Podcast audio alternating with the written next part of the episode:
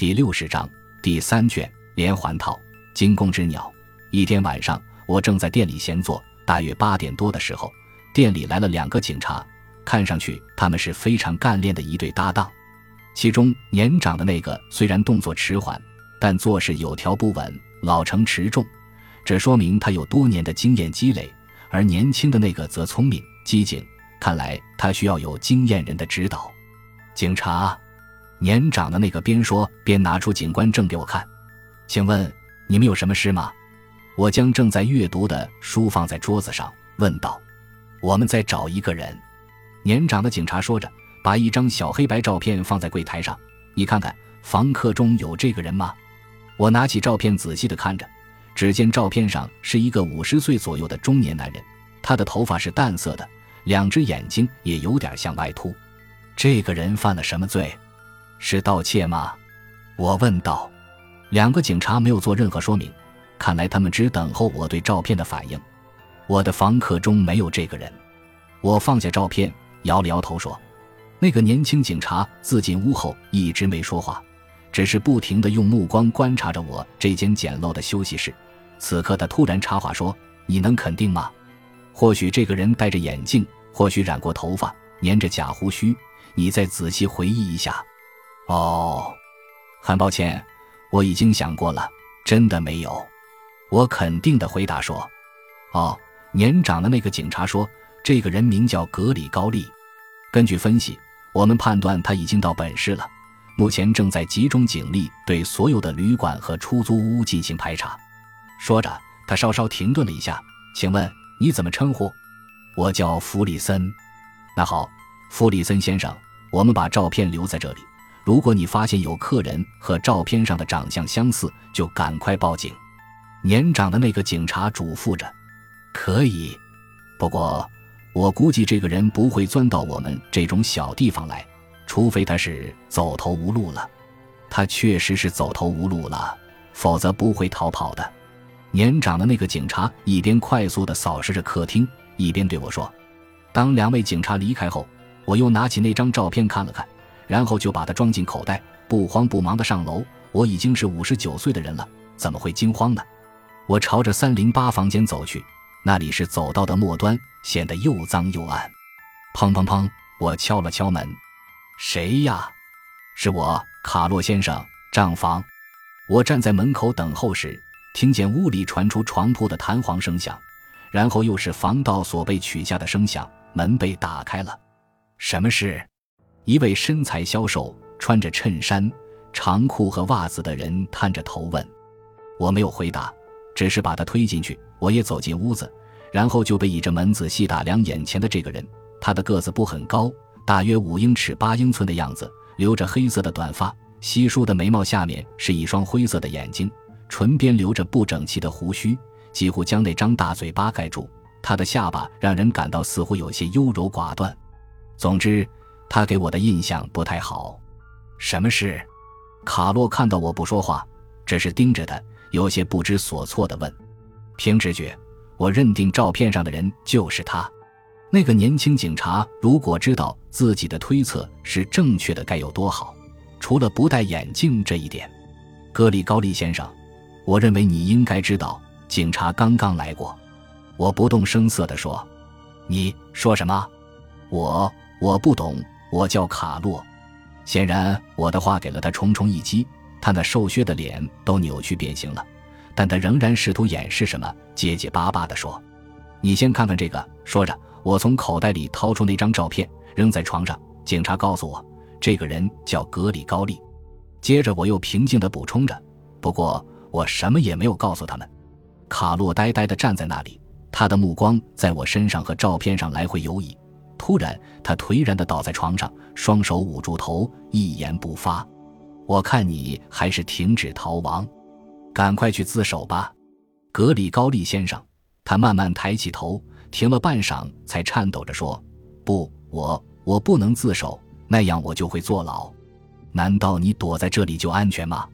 像你这样，恐惧会如影随形，即使你在街上走路，也总得躲避熟人。如果有人多看你一眼。”你就会恐惧的发抖。我告诫说：“这与你有什么关系呢？”他伸出舌头舔了舔嘴唇，反问道：“当然没关系，我只不过是为你着想。我想尽快把钱凑齐，然后就到海外去。”他一脸期待地说：“警察再追捕你，他们是不会放弃的。”我想让他知道自己面临的险境，严肃地说：“哦。”他不再说话，继续躺在床上，紧握双手，以致指关节都成白色了。警察可能还会来的，所以我不能在你的房间里待太久。如果不介意的话，你能否先告诉我是怎么回事？或许我还能帮助你。他没有吭气，沉默了好一会儿，他才对我说：“算了，没什么好说的，我就是个傻瓜。”我没有回答，静静地看着他。我真是一个傻瓜。他又重复了一遍。然后看着我，我五十二岁了，在一家银行分行做出纳主任，有一个同居的女人，但是我看不到前途，因为晋升的事都由总行人事部门决定。然后他又将视线移到那破旧的地毯上，稍微停顿了一下，说：“我思考再三，决定利用职务之便卷点钱走，去一个没有人认识我的地方创业。”于是那天早晨上班时，我把一个公文包带到银行。偷偷的装了四万元现钞，打算中午离开这里，就再也不回来了。当时我还以为没有人看见，他的喉结一上一下不停地动着。可是另一个出纳就在旁边，他不吭声，一直看着我把钱拿走。当我走到外面时，他突然追了出来，还大呼小叫，然后在外面拽住我，我俩拼命抢夺那个公文包。结果他赢了，我奋力挣脱才跑掉。说着，他痛苦地闭上了眼睛。从那时起。我就没有一天安生日子，几乎每天都在恐惧和逃亡中度过，真是作孽呀！如果你不自首，那么你的余生都将在恐惧和逃亡中度过。我平静地说：“不，我绝不能进牢房。”他从床上跳下来，将脸浸在房间角落一个有缺口的脸盆里，声嘶力竭地喊道：“如果你认罪态度好，或许到不了那一步。不可能。”我肯定会被判刑的。这时，他瘦削的脸上突然出现了一种怪异的神情。我不相信任何人，包括你。照你的意思，警方可能是在悬赏捉拿你，而我正好用得着这千八百的。我不禁感到有些好笑。没错，你有了钱就可以离开这种地方。他固执地说：“哈哈，格里高利先生，你刚才说你五十二岁。”而我已经五十九岁了，我没有什么特别才干，只受过小学教育。告诉你吧，我即使真有千八百的，也还会住在这种地方。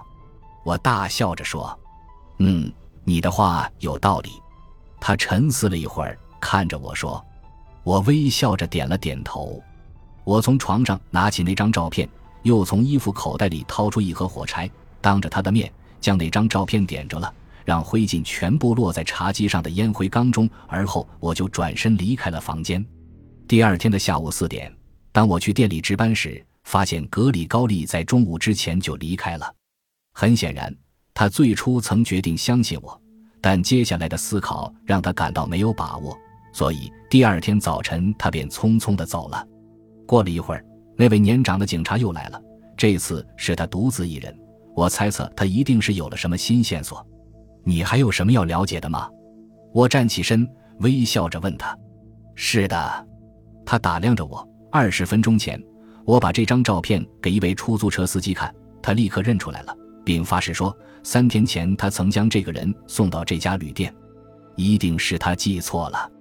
我否认说：“也有可能。”那个年长的警察平静地说：“不过没关系，我想查查登记簿。”说着。